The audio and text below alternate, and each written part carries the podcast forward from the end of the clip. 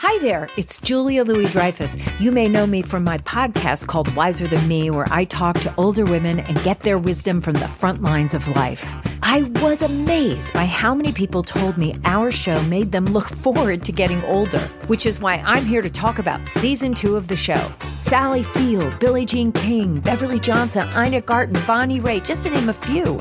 All hail old women. Wiser Than Me season two is out now from Lemonada Media. This is Merriam Webster's Word of the Day for Saturday, January 24th. Brought to you by the new Merriam Webster's Advanced Learners English Dictionary, designed for students and teachers of English as a second language. Learn more at learnersdictionary.com. The word of the day for January 24th is cynosure, also pronounced cynosure and spelled C Y N O S U R E. Cynosure is a noun that means the northern constellation Ursa Minor, also the North Star.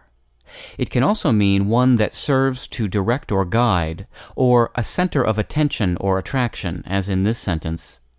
The young actress's natural beauty and graceful charm made her a cynosure wherever she went. Ancient mariners noted that all the stars in the heavens seemed to revolve around a particular star, and they relied on it to guide their navigation.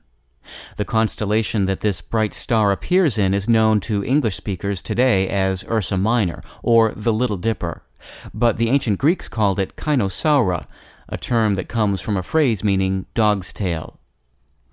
Kynosoura passed into Latin and Middle French, becoming cynosure.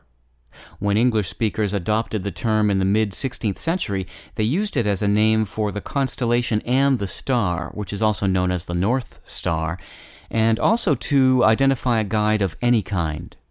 By the early 1600s, cynosure was also being used figuratively for anything or anyone that, like the North Star, was the focus of attention or observation.